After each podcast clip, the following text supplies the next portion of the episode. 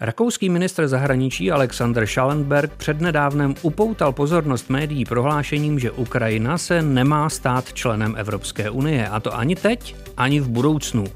Mnozí političtí představitelé v Evropě, včetně předsedkyně Evropské komise von der Leyenové, přitom mluví o ukrajinském členství velmi optimisticky.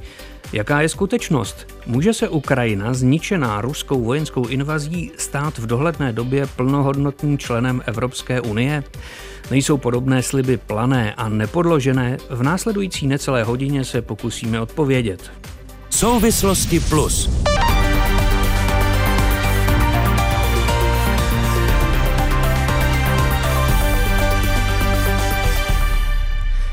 Hosty souvislostí plus jsou politolog a bývalý náměstek ministra zahraničí profesor Petr Drulák. Dobrý den.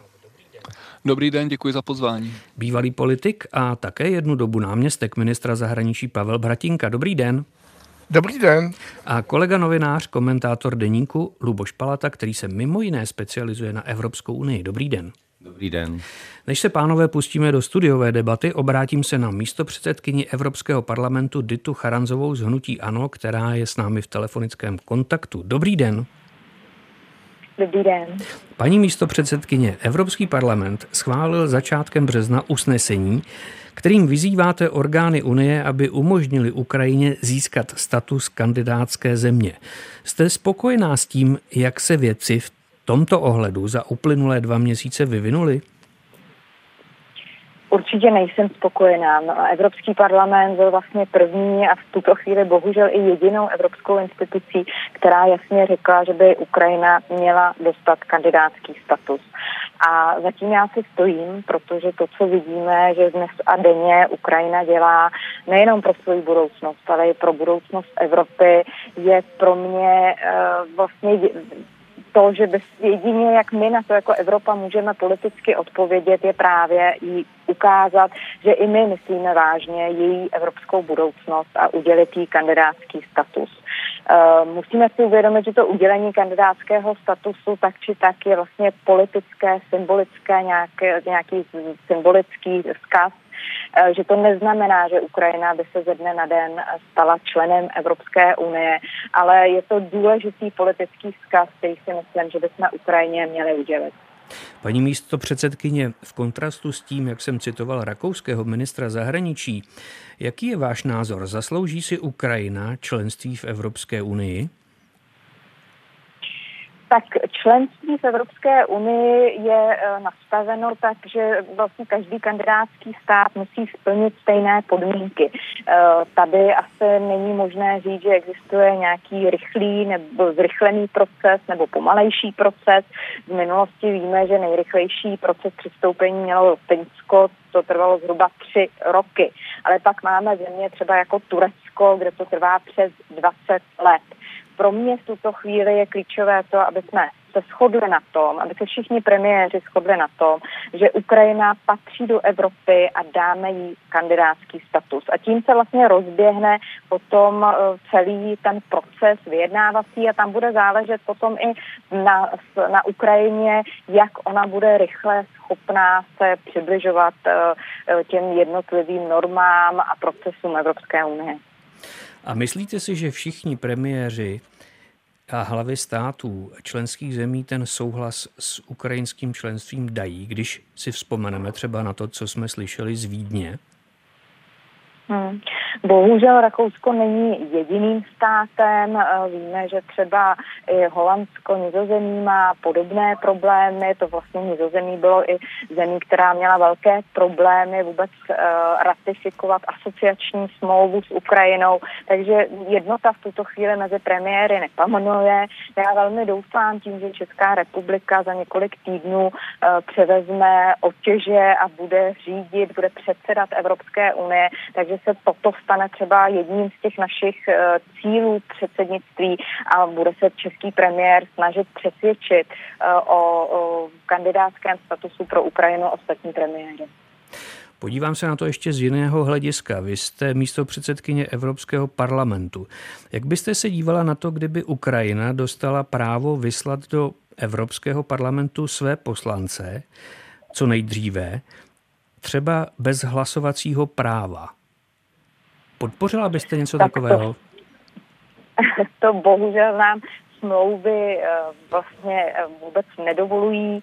To, co já bych si chtěla ale představit, je to, že eh, Ukrajina se začne Evropě přibližovat a přibližovat se tím, že my jí budeme v té cestě pomáhat. Hovoří se mm, o tom, jaký připravíme mm, nějaký nový maršálův plán na rekonstrukci Ukrajiny a já bych byla ráda, aby součástí toho byly vlastně kroky, které budou přibližovat Ukrajinu Evropě. Já si dovedu představit, že Ukrajina třeba tom nějakým mezikroku by se stala součástí evropského vnitřního trhu, že vytvoříme nějaké mezicíle, tak eh, aby Ukrajina dokázala co nejdříve eh, se, se přiblížit eh, Evropské unie. Já chápu to, že jsou tady argumenty i toho typu, že tady máme země západního Balkánu, které už si odpracovaly ten přístupový proces. Rozhodně to tedy nebude o tom, že bychom jenom Ukrajině dali nějaký zrychlený proces, nějakou zrychlenou cestu, ale myslím si, že bychom jim měli pomáhat nejenom finančně, ale i politicky v tom dalším období. Tak uvidíme, co z toho je možné a co možné není. Já vám děkuji. To byla místo předsedkyně Evropského parlamentu Dita Charanzová z Hnutí Ano. Naslyšenou. Děkuji za pozvání. Naschledanou. Společně se mnou jí poslouchali také Petr Drulák, Pavel Bratinka a Luboš Palata. Já se obracím na posledně jmenovaného Luboši. Zaslouží si Ukrajina podle vašeho názoru přijetí do, Evropského unie, do Evropské unie? Já si myslím, že Ukrajina je v naprosto mimořádné situaci a e, takto je potřeba se na celý ten proces e, ukrajinské integrace do Evropské unie dívat. A z mého pohledu by Ukrajina měla dostat cosi, co bych nazval mimořádným eh, statusem kandidátské země a poté možná nějakým mimořádným členstvím. Eh, že by to bylo něco, co tady ještě nemáme, protože Ukrajina je v situaci, kterou neznáme eh, z žádných dalších kandidátských zemí, které se ucházely o vstup do Evropské unie, je prostě ve válce, je ve válce s Ruskem a je ve válce, která je strašně ničivá, která tu zemi eh, do velké míry likviduje a která je válkou o přežití Ukrajiny jako takové. Takže eh, z tohoto pohledu bych od Evropské unie, od evropských představitelů očekával jakousi kreativitu, která na jedné straně eh, řekne, je to mimořádná situace, my k ní mimořádně přistupujeme, víme, že Ukrajina nesplňuje, nemůže splnit i vzhledem k tomu, co se během té války děje, eh, plná kritéria členství v Evropské unii, ale na druhou stranu to, že Ukrajina vlastně vede válku za své členství v Evropské unii, je třeba vzít velmi vážně a eh, je třeba na to odpovědět tímto vstřícným krokem. Pane Bratinko, Ukrajinský prezident Volodymyr Zelenský podepsal 28. února žádost o přijetí Ukrajiny do Evropské unie a při té příležitosti řekl, cituji, jsem přesvědčen, že jsme si to zasloužili a jsem přesvědčen, že vše je možné. Tolik prezident Zelenský. Myslíte si vy, pane Bratinko, že je možné nějaké mimořádné členství a že je opravdu vše možné, jak říká prezident Zelenský, co se týče vstupu do Evropské unie? Eh, tak já si myslím, že mimořádné členství, které by eh, obsahovalo skutečně ty podstatné obchodní a právní znaky, možné není, protože Ukrajina na to skutečně není připravená. Ale co rozhodně podporuji, je, že Ukrajina potřebuje mít mm, světlo na konci tunelu. Ten tunel může být velmi dlouhý samozřejmě, nám to také trvalo skoro 14 let a byli jsme přece jenom v jiné výchozí situaci, než jsou oni, protože oni jsou přece jenom země do značné míry postsovětská a v Sovětském svazu nikdy nerozhodovaly pravidla, ale vůle lidí, vůle strany, takže jenom zavést skutečně funkční právní systém, který je podmínkou pro plnohodnotné členství, bude asi běh na dlouhou trať, ale Ukrajina rozhodně si zaslouží to světlo na konci tunelu prostě rozsvítit pro ní a dělat všechno pro to, aby ty vztahy začaly být být co možná nejtěsnější.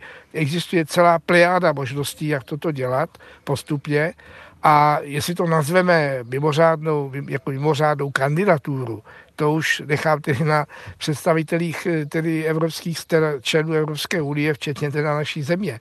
Ta možnost je do jisté míry do jisté míry daná, nebo naše možnosti jsou dány současnými smlouvami, takže třeba přítomnost nějakých ukrajinských poslanců Evropského parlamentu by vyžadovala změnu těch smluv.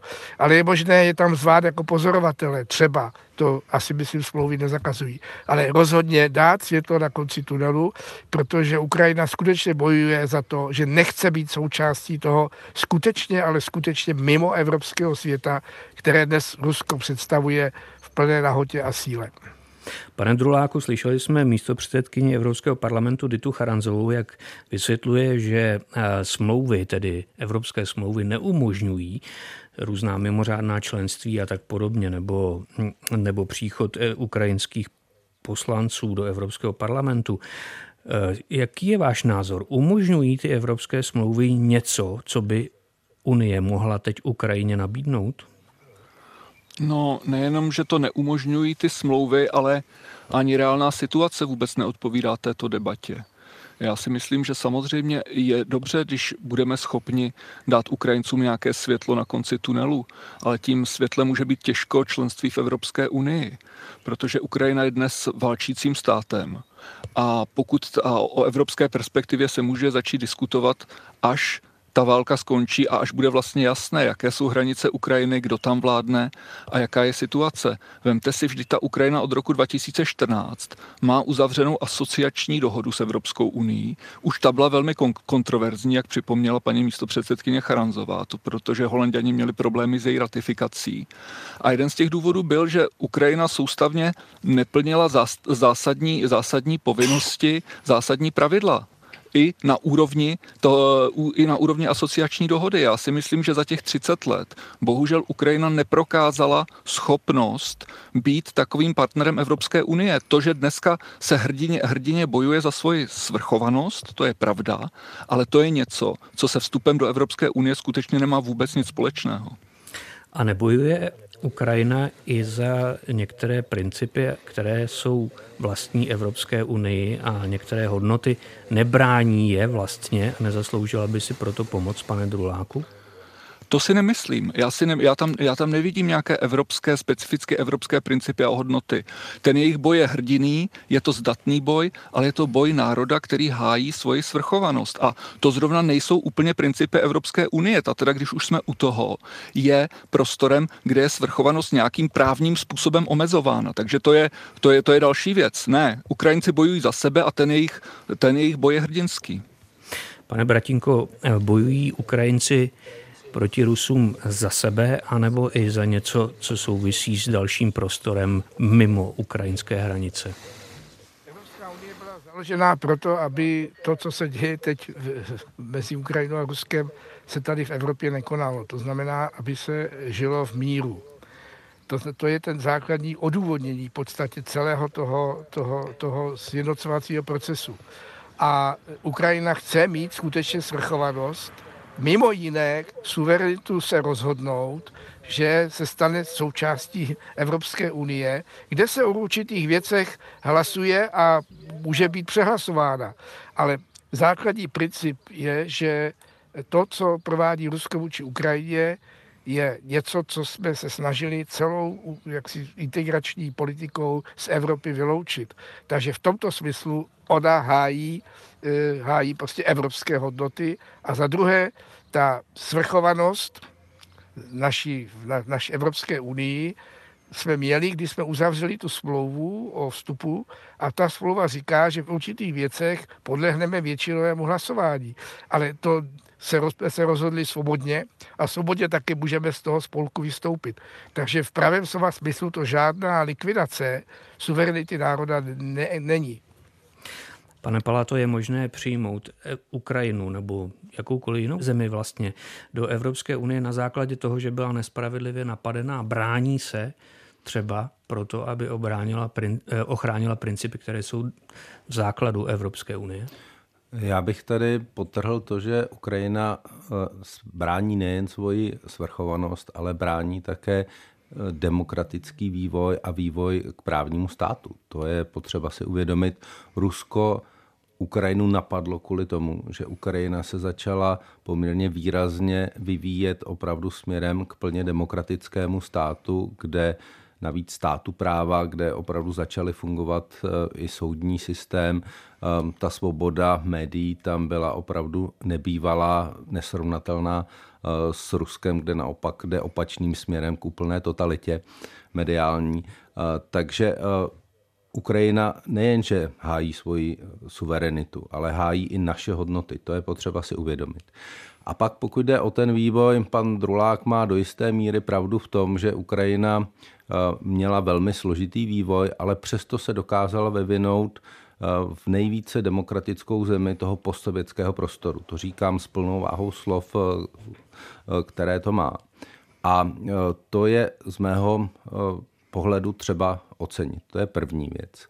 A ta druhá, já si myslím, že ta válka v mnohem velmi uspíšila vývoj ukrajinské společnosti. To, co Ukrajina eh, předvedla za poslední dva měsíce, ukazuje, že se opravdu změnila, že se změnila nejen ukrajinská armáda, ale že se změnila i ukrajinská společnost jako taková za ty poslední roky, minimálně od ruské okupace Krymu.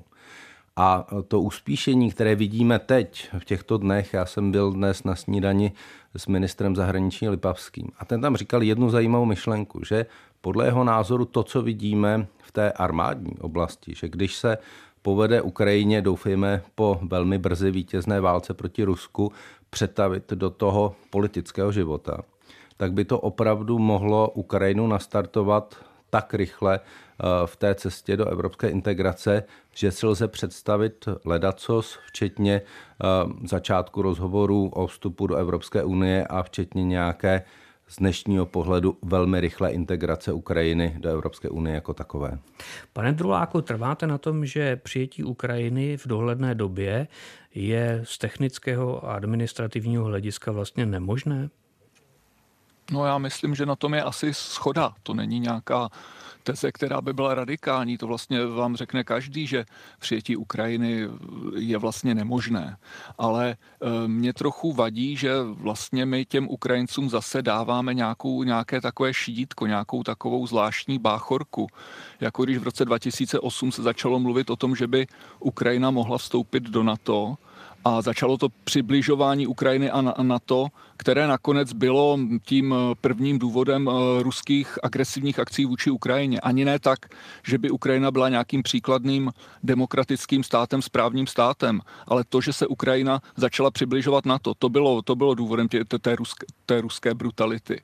No a teď eh, my jsme tedy řekli, že by měla mít perspektivu v NATO a přitom v NATO na tom nebyl konsenzus a nezdálo se, že by vlastně mohla být členem NATO. No a teď se zase začíná říkat Ukrajině, že by mohla být členem v Evropské unie, je zřejmé, že ten konsenzus na, tom není, na to není a Ukrajina na to prostě zatím nemá. A pokud jako došlo k nějakému velkému vývoji v posledních dvou měsíců, tak já, bych, já jsem k této tezi maximálně skeptický. Samozřejmě, pokud je to celé postavené na tom, že Ukrajina porazí Rusko, a pak tedy, eh, pak tedy, eh, bude, eh, pak tedy může nastoupit na tu evropskou cestu, tak pokud přijímáme tuto hypotézu, kterou já považuji za odvážnou, nepodloženou a nereálnou, to znamená nějaké velké ukrajinské vítězství nad Ruskem, tak samozřejmě pak můžeme asi uvažovat, pak je možné asi úplně, pak je možné úplně všechno, ale já bych se radši držel té politické reality, kterou máme před očima a která pro Ukrajinu zatím zas tak růžově bohužel nevypadá. Ještě bych se vrátil o kousek zpátky v tom, co jste říkal, pane Druláku, a obracím se teď na Luboše Palatu. Eh, nabídl západní svět skutečně Ukrajině eh, šidítko v podobě náznaku členství v NATO a vyprovokoval tím ruskou ozbrojenou reakci? Já si myslím, že je to úplně naopak. Že eh, to, že se Ukrajina dokázala k NATO přiblížit, že ty kontakty mezi NATO a Ukrajinou byly velmi silné, strašně pomohlo tomu, že Ukrajina odrazila ten první ruský nápor a v současnosti to velmi pomáhá ukrajinské armádě držet krok s tou ruskou agresí a nedovolit Rusku, aby výrazně postupovalo na východě Ukrajiny, protože prostě přejalo standardy na to. Ukrajinská armáda se změnila v těch posledních letech tím západním směrem pomohly i určité dodávky zbraní, společný výcvik. Tohle všechno Ukrajině hodně pomohlo. To, že tady nenastal koncenzus kvůli některým zemím, na to je pravda. Já jsem sám na tom summitu v Bukurešti, kde se vlastně rozhodlo o odložení členství nejen Ukrajiny, ale například i Gruzie byl. A je pravda, že to zablokovalo, zablokovala skupina několika evropských zemí. Ale na druhou stranu si myslím, že eh, to není něco, co by Ukrajině uškodilo. Naopak eh, z toho dnešního pohledu si myslím, že to Ukrajině pomohlo a že kdyby tamto přibližování Ukrajiny k NATO nebylo, tak by Ukrajina dnes už byla dávno tou ruskou agresí poražena a poslední věta pro Rusko si myslím, že to přibližování k NATO byla pouze záminka, jak tu agresi odůvodnit. Našla, Rusko by si našlo úplně jiný důvod. Prostě je to jedna z mnoha ruských lží.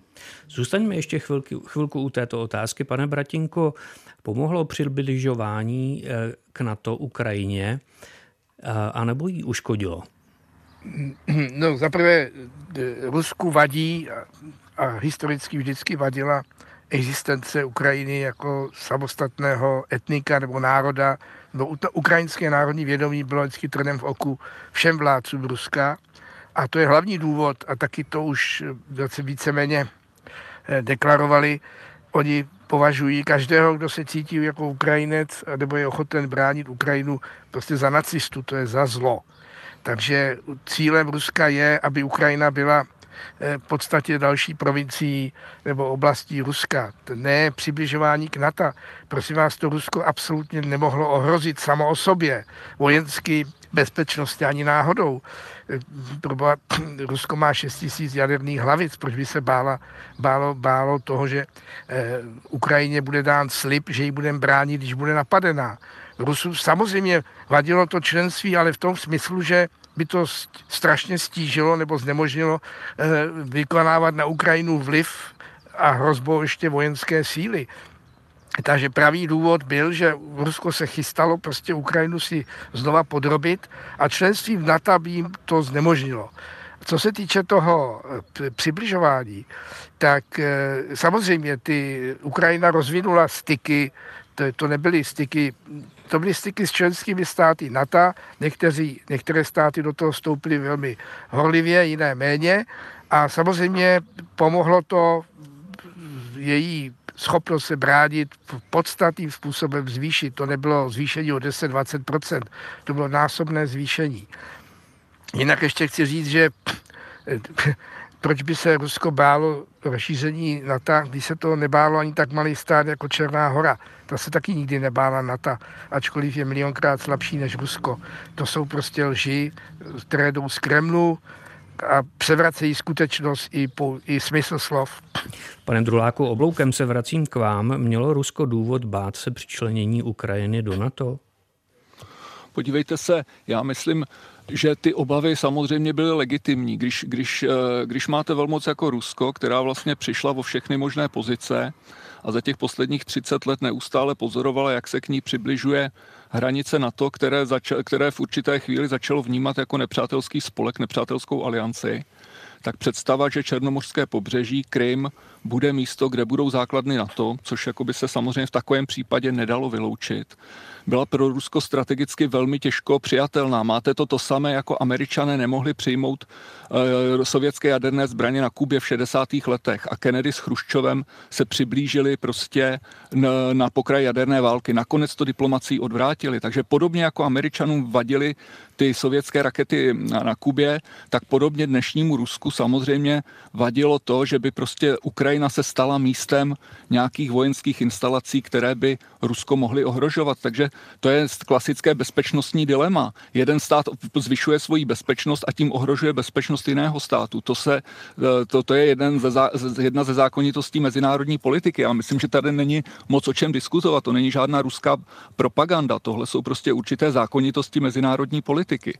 No a bohužel samozřejmě, ale jinak samozřejmě platí i to, co říkali kolegové. Rusko se chovalo k ukrajinské stát státnosti s naprostou přezíravostí, imperiální arogancí. To samozřejmě pravda je. A Rusko neudělalo dost pro to, aby si Ukrajince získalo, aby je přesvědčilo, že není tou hrozbou. Takže samozřejmě, že, že, že, že, že, že ta odpovědnost na straně, na straně Ruska je obrovská, ale to neznamená, že by nebyla žádná odpovědnost na straně Západu. Pane Drulákovi, nezlobte se, já nerozumím úplně přesně tomu, čemu vy říkáte princip mezinárodní politiky a vysvětlujete, že pokud jeden stát zvýší svoji bezpečnost, tak je to na úkor bezpečnosti jiného státu. Přece, když Ukrajina, řekněme, nebo jakýkoliv jiný stát vstoupí do obrané aliance, není to totéž, jako když totalitní země, řekněme, Sovětský svaz svého času, rozmístí své rakety na Kubě, nebo ano? No samozřejmě, že to je totéž tady v podstatě v meziná, když mluvíte o bezpečnosti, tak mluvíte, jak si zajišťujete, zajišťujete bezpečnost. Bezpečnost si zajišťujete zbraněmi. To si zajišťujete různými raketami, zbraňovými systémy a jejich přítomnost na vašem území znamená ohrožení pro toho druhého, i když vy ho můžete ujišťovat, že je to pouze pro vaši obranu.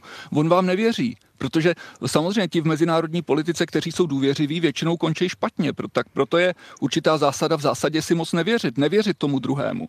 A v okamžiku, kdy se ten druhý začne vyzbrojovat a dělá to proto a bude vás ujišťovat, že to dělá pro svoji vlastní bezpečnost, tak tím nutně nutně snižuje vaši bezpečnost a vy se taky začnete vyzbrojovat nebo podnikne, podniknete jiné kroky. Tomu se říká bezpečnostní dilema a to je věčné dilema už nějakých posledních 4 tisíce let mezinárodní politiky a tato zákonitost platí i platila mezi, mezi Sovětským svazem a USA a platí mezi Ruskem a USA a konec konců platí mezi, jakou, mezi jakýmikoliv jinými velmocemi. Na tom není nic divného. Zajímal by mě názor Pavla Bratinky. Ruské rakety na Kubě a Ukrajina v NATO. Je to to tež? No samozřejmě eh, to, tohle je pohled, který naprosto zbavuje nebo úplně vylučuje eh, lidskou mysl a lidské záměry.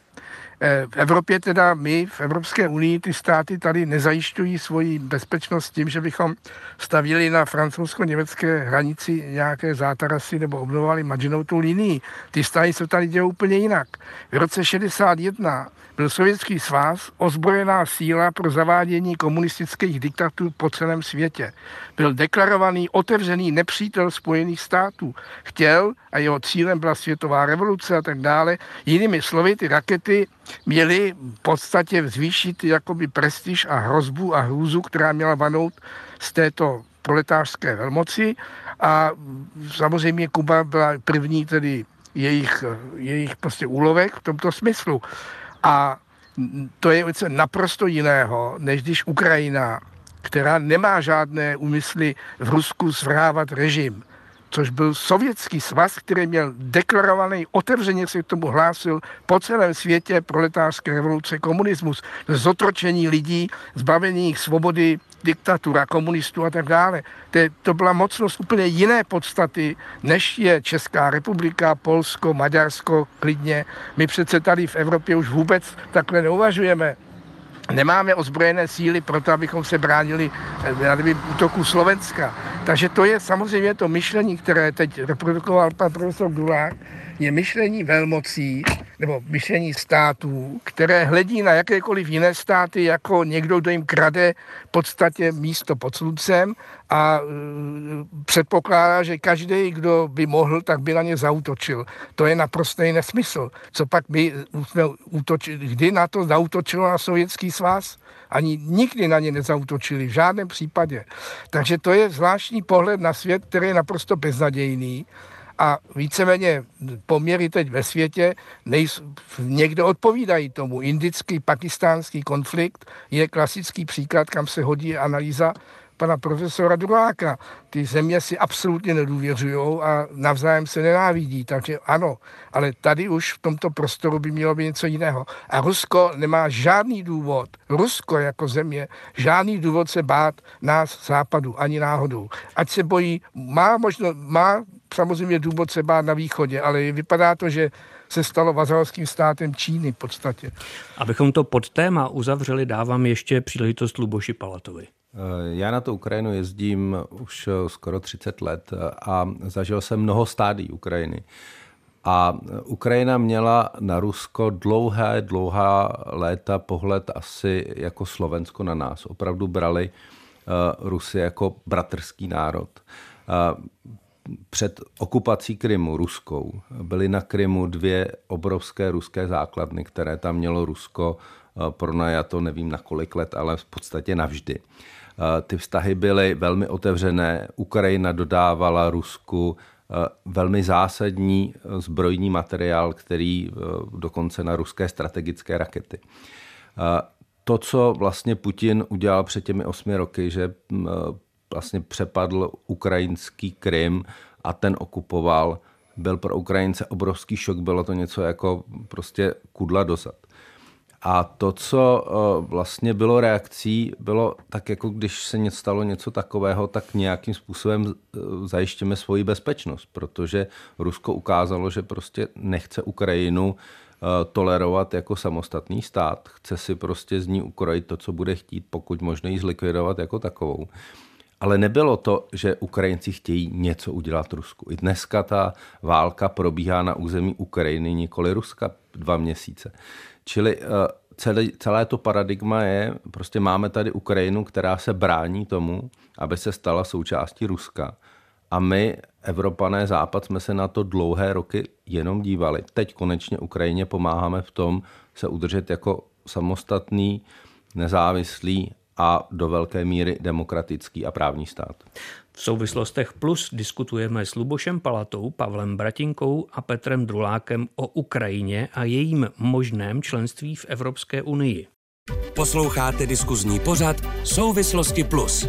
Premiéra ve středu po 20. hodině večer na Plusu.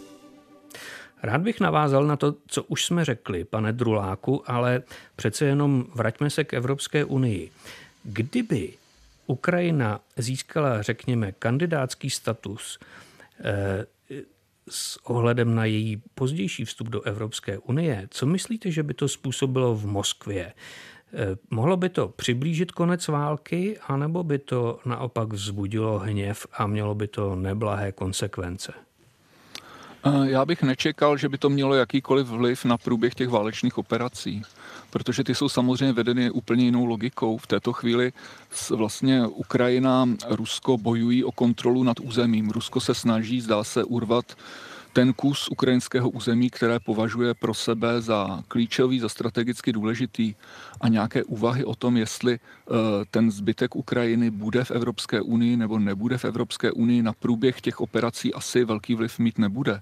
Samozřejmě, až skončí válečné operace, a tak eh, se bude jednat. Předpokládám, že musí dojít pak nějakému prostě diplomatickému dojednání budoucnosti, budoucích vztahů Ruska, Ukrajiny, Spojených států Evropy a pak tam tyhle otázky nějakou roli snad hrát můžou, ale to je zatím tak daleko před námi, že se těžko dá spekulovat, jaký, jaký by to mělo dopad. Navíc i ti přívrženci tohohle kroku zdůrazňují, že se jedná o krok symbolický, tak to řekla konec konců paní místo předsedkyně Charanzová. To znamená, není to úplně reálný krok. Mě na něm trochu vadí právě, že si myslím, že i ty symboly by měly být pravdivé. To znamená symbol, za kterým se neskrývá, neskrývá to reálné plnění, může být zavádějící a může vytvářet falešná očekávání. Proto jsem spíše kritikem těchto, těch, těchto gest. Věříte, pane Palato, že příslip daný Ukrajině ohledně jejího členství v Evropské unii by byl Rusku v tuto chvíli lhostejný? Já si myslím, že to na to vypadá. Tam, tam už proběhly eh, určité rozhovory mezi Ukrajinou a Ruskem v Istanbulu. Je to před eh, už několika týdny. Od té doby se ta situace na Ukrajině zase nějakým způsobem vyvinula ale už na těch eh, rozhovorech padlo z ukrajinské strany, že by chtěla vstoupit do Evropské unie a ta ruská odpověď byla alespoň v té době neutrální v podstatě, že by proti tomu Rusko eh, příliš nic nemělo, eh, čili je to něco, eh, co by Rusko nemuselo více dráždit. A pokud jde vůbec o tu sounáležitost Ukrajiny s Evropou, podívejme se na to trochu jinak. Už dnes máme v Evropě 5 milionů ukrajinských uprchlíků, Víme, že pokud eh, nebudeme chtít, aby se z Ukrajiny stal po té ruské agresi zhroucený stát, tak to bude potřebovat obrovskou ekonomickou pomoc Ukrajině. A je celkem jedno, jestli to nazveme, že to bude pomoc eh, státu, s kterým jednáme o vstupu, nebo jestli to bude pomoc, kterou prostě dáme Ukrajině jen tak. Ale prostě už v této chvíli jsme jako Evropa, Západ na té Ukrajině tak zaháčkování, jsme tak zásadní součástí toho konfliktu, že vlastně ta Ukrajina se už součástí západu stala, ať ji přijmeme do těch či o něch organizací, ale je prostě součástí našeho světa. A my jsme vzali to ukrajinské bojiště zcela správně jako bojiště, kde se bojuje i za naši budoucnost. Ještě jednu otázku na Luboše Palatu. Pokud skutečně Rusku nevadí vidina Ukrajiny v Evropské unii, proč to vadí Rakousku? Není to náhodou proto, že Rakousko má přece jenom určité živé vazby na Rusko, myslím teď zejména hospodářské? Já bych tu ruskou, tu rakouskou pozici, která eh, podle mě není v této chvíli motivována nějakou dohodou s Ruskem, nepřeceňoval. Je to něco, co řekl ministr zahraničí, řekl to na poměrně neformálním fóru a je to věc, která se z mého pohledu může dál vyvíjet.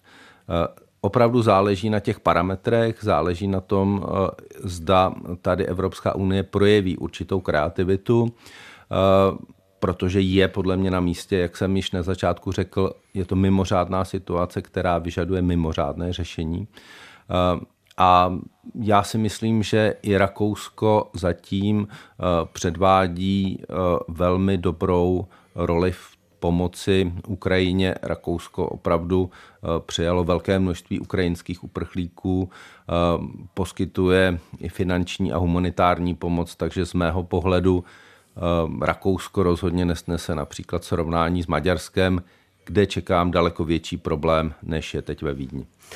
Pane Bratinko, jakou váhu přikládáte vy tomu odporu v některých členských zemích ohledně vstupu Ukrajiny do Evropské unie? Mluvili jsme no. o Rakousku, padlo tady Maďarsko. Úplně na začátku Dita Charanzová mluvila také o Nizozemí. Ano, e, samozřejmě v Evropské unii se o takových věcech, jako je vstup dalšího státu, musí rozhodnout jednomyslně. Tam jako skutečně i Malta, ač je 0,00% obyvatel Evropské unie, tak to může zablokovat. Takže to má samozřejmě svoji váhu a Jedině, jak by se to dalo takhle. Dobře víme, že členství je věc daleké budoucnosti. Jiná věc je eh, udělit najednou mimořádně statut teda přímo kandidátská země, což už je jakoby takový to ten předpokoj Evropské unie. A to samo o sobě eh, samozřejmě není plné členství, ale i k tomu je třeba souhlas, eh, je jednomyslný souhlas uvnitř Evropské unie. Takže ano, to má svoji váhu, ale Víte, já bych nepředpokládal, že to, že to je něco, co je daný navždy. To se může velmi, velmi změnit. Skutečně záleží, jak se ten konflikt bude vyvíjet a taky, jak se bude vyvíjet Rusko.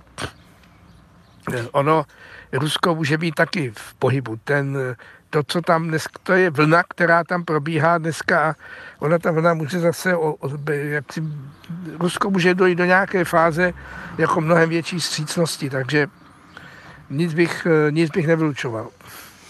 Pane Druláku, myslíte si, že se pozice Moskvy může změnit směrem k větší vstřícnosti vůči, řekněme, evropské integraci Ukrajiny? Eh, to je těžko říci. Na, v těch posledních letech, desetiletích byl spíše průběh opačný, protože my ještě, když jsme vstupovali, když jsme se připravovali na vstup do Evropské unie a do NATO těm koncem 90. let, tak Rusové dávali najevo, že vstup do NATO jim skutečně vadí, že jim vadí, že státy ve střední Evropě tam vstupují, ale vstup do Evropské unie, že jim vlastně, že jim vlastně zas tak nevadí. No a když se podíváte na to, co předcházelo té velké krizi na Ukrajině v roce 2014, která vlastně jejíž vlastně plody neseme dnes, tak to bylo vlastně to, že Ukrajina dostala tu nabídku asociační, asociační dohody s Evropskou unii. A to, že ji vlastně Ukrajina v určité chvíli odmítla, pod tlakem Ruska ji odmítla, protože Rusko zjistilo, že pokud by Ukrajina uzavřela, tak nemůže s ním, s, s ním udržovat ty privilegované ekonomické vztahy tak eh, v té chvíli vlastně to byla, to, to byla vlastně ta Evropská unie, která pomáhala spustit tu krizi. Ale my samozřejmě teď budeme mluvit o, v úplně jiných geopolitických souvislostech, protože bohužel nebudeme mluvit o Ukrajině z, v hranicích z, z roku 2013. Bude to jiná Ukrajina, ten režim patrně bude vypadat taky nějak jinak. Takže z tohohle hlediska si myslím, že um, už to prostě i pro Rusko možná bude zase, že i to Rusko bude vnímat, vnímat jiným způsobem, než to vnímalo třeba v tom roce 2013. Ale skutečně jsme teď v takové, v takové, v takové doméně docela těžkých spekulací, protože skutečně nevíme, jak dopadne ta válka, kdo s kým tam bude jednat a v jakém stavu budou ty dvě strany, jak ta ruská, tak ta ukrajinská. Máte určitě pravdu, pane Druláku, že teď se pohybujeme v rovině spekulací, ale myslím, že můžeme říci, že i kdyby válka skončila teď, tak Ukrajina bude ve velmi svízelné pozici. Její hospodářství je rozvráceno, infrastruktura je zničená, částečně třeba i ukrajinským přičiněním z taktických důvodů. Ta země zjevně bude potřebovat masivní investice. Nehodila by se nějaká asistence Evropské unie v tomhle směru? Já myslím, že ta pomoc Ukrajině bude nezbytná. A je to, a vlastně ani nemám moc pochyby o tom, že, Evropská, že státy Evropské unie nebo Evropská unie e, sama se v tom bude angažovat, protože e, my nemáme zájem na tom, aby na východě Evropy bylo prostě jedno velké spáleniště plné trosek. A ti migranti, ti uprchlíci, kteří jsou dnes tady, tak e, předpokládám, že se tam budou vracet, i proto, že tam budou projekty, že tam budou prostě peníze, které pomohou tu Ukrajinu obnovovat. Takže já z tohohle hlediska myslím, já nemám pochyby o tom, že Ukrajina bude obnovována, bude obnovována také za pomoci, za pomoci evropských peněz, ale to skutečně nesouvisí s členstvím v Evropské unii. Toto téma uzavřeme opět s Lubošem Palatou z Deníku Deník. Já bych tady jenom připomněl, že eh, Ona ta krize nevznikla kvůli tomu, že Ukrajina se chtěla vydat západním směrem, ale eh, ta krize má počátek v tom, že Rusko opustilo směr směrem k demokracii a vstřícný k západu. Tady Eh, byla na stole dohoda o strategickém partnerství mezi Evropskou unii a Ruskem, která se připravovala ve stejné době jako asociační dohoda eh, s Ukrajinou. Eh, byla ta jednání velmi daleko, Rusku byly nabízeny velmi privilegované vztahy s Evropskou unii, ale to, co udělal ten ruský putinovský režim, bylo, že prostě začal likvidovat ruskou demokracii, ruský směr ke svobodě, Eh, k demokratickému státu a začal prostě se pohybovat opačným směrem od západu někam na východ, eh, někam k té východní totalitě. A to byl ten bod zlomu, kde se zlomily vztahy mezi Evropou a Ruskem. S komentátorem deníku Lubošem Palatou, s bývalým politikem a odborníkem na Evropskou unii Pavlem Bratinkou a s bývalým diplomatem, nyní politologem Petrem Drulákem mluvíme o možném členství Ukrajiny v Evropské unii. Posloucháte diskuzní pořad Souvislosti Plus. Premiéra ve středu po 20. hodině večer na Plusu. Tak v těch zbývajících asi deseti minutách se vraťme tedy k tomu, co jsme nakousli a, a, a tak úplně nedokončili, totiž Ukrajina a Severoatlantická aliance. Pane Druláku, vy byste Ukrajinu v žádném případě do NATO nepřijímal ani nic takového nenaznačoval. Rozumím, do, rozumím vám dobře? Rozumíte mi dobře, myslím si, že proto nebyl a není žádný důvod. Pane Bratinko, myslíte si, že přijmout Ukrajinu do NATO eh, je v tuto chvíli ukvapené a nesprávné a není proto důvod? No, teď je úplně jiná situace, než byla předtím. A ten fakt, že eh, být členem NATO znamená mít slib od ostatních zemí, že vám přijdou na pomoc, řečeno zhruba, by v případě, že by Rusko byl neagresivní stát, jako který by nepocitoval zásadní důvody, proč eh, brojit proti západu a víme, jaká propaganda se tam masivně šíří mezi obyvatelstvem a i včetně mluvčích pravoslavné církve, že jsme vzdálená cizí, zdegenerovaná civilizace. Kdyby takhle to Rusko, takové to nebylo, tak pro členství, proti členství by, nic ne, by u mě nic nemluvilo. Jiná věc by byla v roce 19, 2020 přijmout eh, Ukrajinu do NATO s tím, že teda by jsme jí dali explicitní slib že ji budeme bránit, tak myslím si, že tato nabídka, já bych ji samozřejmě byl velmi rád viděl, ale nebyla reálná uvnitř NATO. NATO má dneska 30 členů a bylo vyloučeno, že by toto schválili.